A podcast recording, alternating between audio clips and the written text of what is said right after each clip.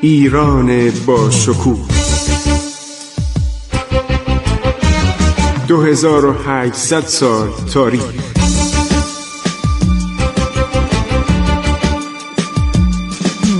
عبور از تاریخ.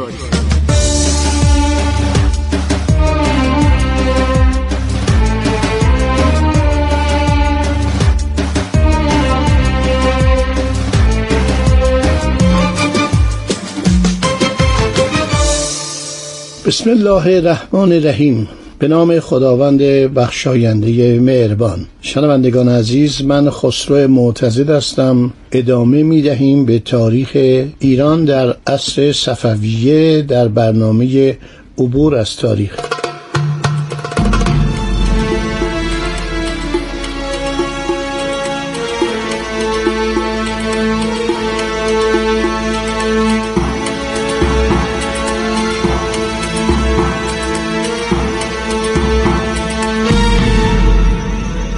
دوستان عزیز، دوران چهل و دو ساله سلطنت شاه عباس اول که عموم مورخان او را کبیر خوانده اند، دوران بسیار مهمی در تاریخ ایران است. در این دوران ارتش متحدالشکل ایران، ارتشی به نام شاهسیون از شود تشکیل میشه. توپخانه عرض شود واحدهای سوار نظام، واحدهای تفنگدار داشته و هر گونه به اصطلاح حمله به خاک ایران رو خنثی میکنه. دیگه قزلباش ها البته بودن ولی نقشی نداشتن آنچنان که برن مادر شاه رو بکشن، برادر شاه رو بکشن، سلطان رو وادار کنن که سکوت کنه. سلطان محمد خدابنده، شاه محمد خدابنده، پدر شاه عباس که بیچاره نابینام بود. و دیگه قزلباشا در برابر عرض شود قدرت سلطان و قدرت شاه قدرتی ندارن. ارتش قزلباش که واحدهای ایرانی در زیاد بودن، دیگه فقط ترکان و ترکمن ها نبودن، واحدهایی بودن که از اقوام مختلف ایرانی، تاجیک، فارسی زبانان، گرجی ها، خراسانی ها، تمام اقوام ایرانی در این ارتش حضور داشتند و بسیار سرداران شجاع و دوره دیده و باسوادی داشتند. ما از مهندس حاتم بی که اردوبادی نباید غافل بشیم. نویسندگان بزرگ میگویند او مانند کلبره. کلبر کی بوده؟ وزیر لایق و پیشکار امور دارایی لویی چهارده هم که واقعا ارتش فرانسه و نیروی دریایی فرانسه و اون اقتصاد عالی فرانسه رو کلبر بنیانگذاری کرد. و همینطور الاوادی خان که با لوآ، با مارشال لوآ، یکی از فرماندهان بزرگ عرض شود که فرانسه مقایسه میشه در دوران لویی چهاردهم. و یک نظامی کهنکار و ورزیده و مدیر و دولتمرد با استعدادی در ایران هست به نام شاه عباس که رابرت شلی درباره گفته شخص او به گونه‌ای است که گویی طبیعت به خوبی او را مناسب هدفی که از وجود او در نظر داشته ساخته است. اینو رابرت شلی میگه. بسیار خوش ترکیب، با قامتی به بهترین وجه مناسب و متناسب، قوی و فعال است.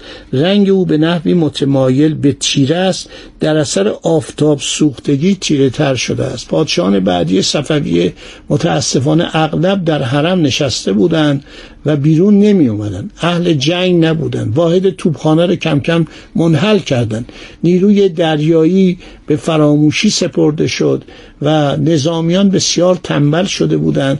و میگه که اصلا واحد پیاده نظام رو از بین بردن برای اینکه میگفتن سخته راه پیمایی در ایران، پیاده رفتن بسیار سخت. آفتاب ایران آفتاب سوزانی است، همینطور سرمای ایران و برف ایران خیلی غیر قابل تحمله. تنبلی و راحتی و خوشی باعث شد که این سلسله به این عظمت واقعا باور نکردنی در ظرف چندین ماه به وسیله افراد قلیجایی که یک طایفه افغانی ایرانی بودند، چون افغان‌ها با ما از یه نژادن و اینها شورش کرده بودند، مشکلاتی بود، به حرفا اینا رسیدگی نمی‌کردن و دربار فاسد بود.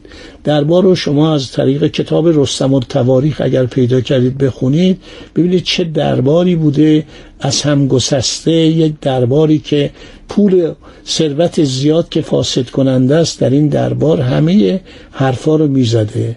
نپوتیسم یعنی فامیلگرایی، خویشاوند خواهی در این دربار زیاد بوده.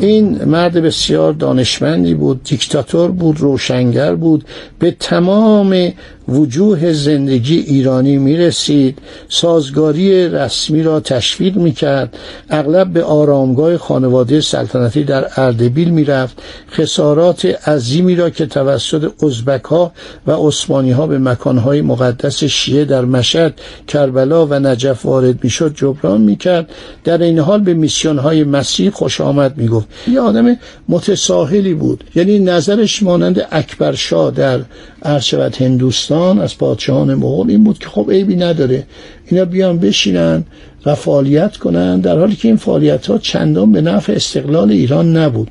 یعنی میسیون هایی که از اسپانیا می اومدن، از پرتغال می اومدن، از فرانسه می اومدن، مثلا یوزویت ها، دومینیکان ها، فرانسیسکان ها و دیگران، زیاد آدم های خوشخیالی نبودن. این بود که شاه عباس این به اصطلاح سیصد رو داشت، تأمل میکرد و میگفت خب ما باید از اینا استفاده کنیم، برای اینکه اینا توپخانه دارن، اینا واحدهای نظامی دارن و اینها از نظر ابزار جنگی بر ما برتری دارن. براتون گفتم که واقعا اون پانصد توپی که شلی و کلنل سر تامس هربرت ساختن برای ارتش ایران و شصت هزار تفنگی که ساخته شد در ایران، چه نقش مهمی در استقلال ایران داشت. دوستان صحبت به پایان نمیرسه، خیلی دلم میخواد زودتر از این دوران درخشان رد بشم و برسیم به دوران سیاه شاه صفی، ولی جذابیت این کتاب هایی که جلوی من هستش، جذابیت سفرنامه هایی که درباره اصفهان نوشتم و دوران سلطنت شاه عباس عرض شود که نمیتونه، یعنی واقعا من نمیتونم خودم رو عرض شود از جذابیت این زمان نجات بدم.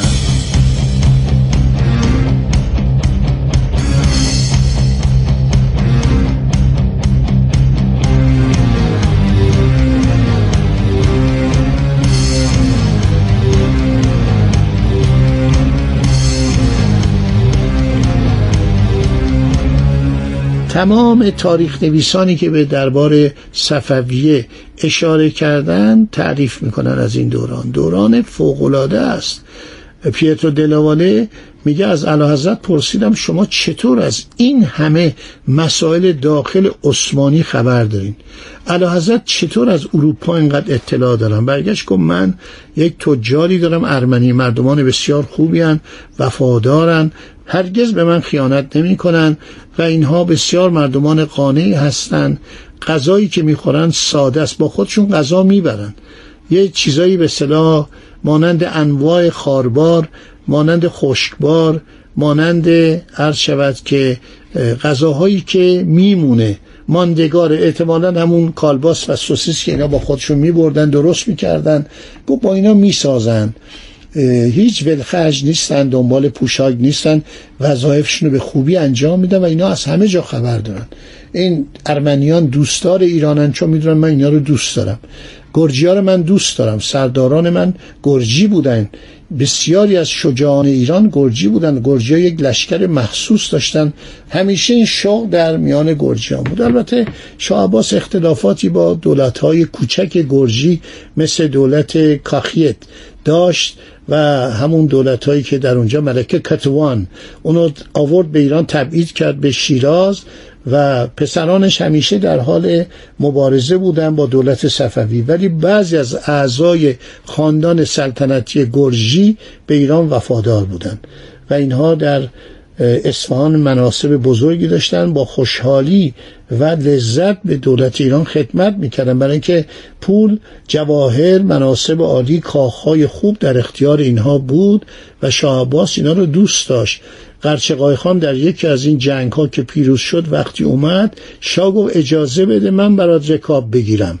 خیلی جالبه کدوم پادشاه این کار میکنه.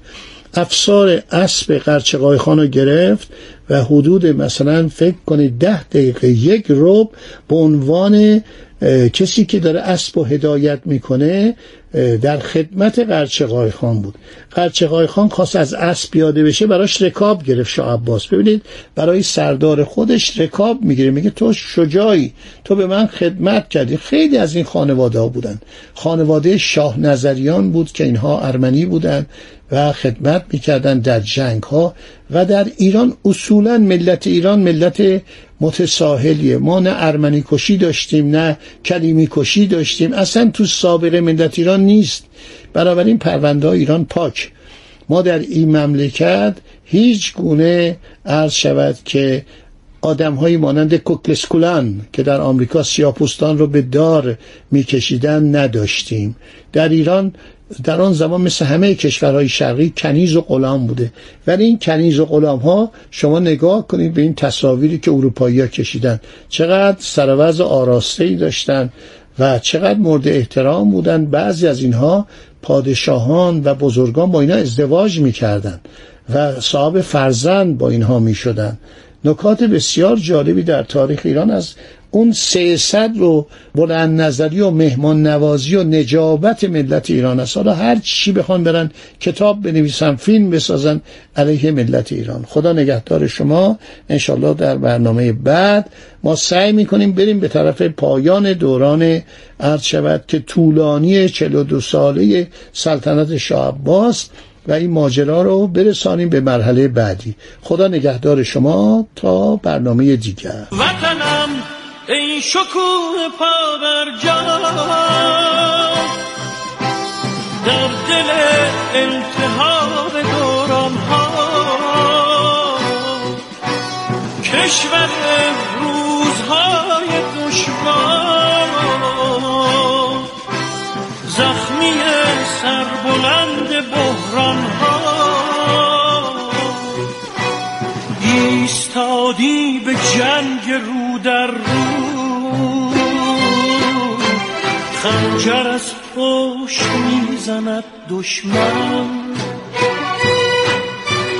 گویی از ما و در نهان بر ما، وطنم پشت حیله را بشکن، وطنم ای شکوه پا بر جا، در دل انتها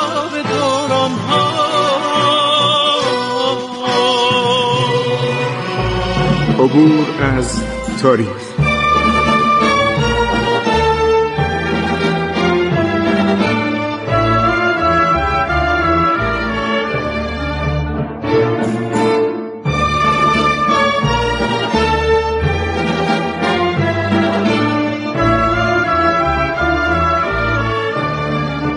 ایران با شکوه، دو هزار و هشتصد سال تاریخ. سرگذشت ایران ما به روایت خسرو معتضد.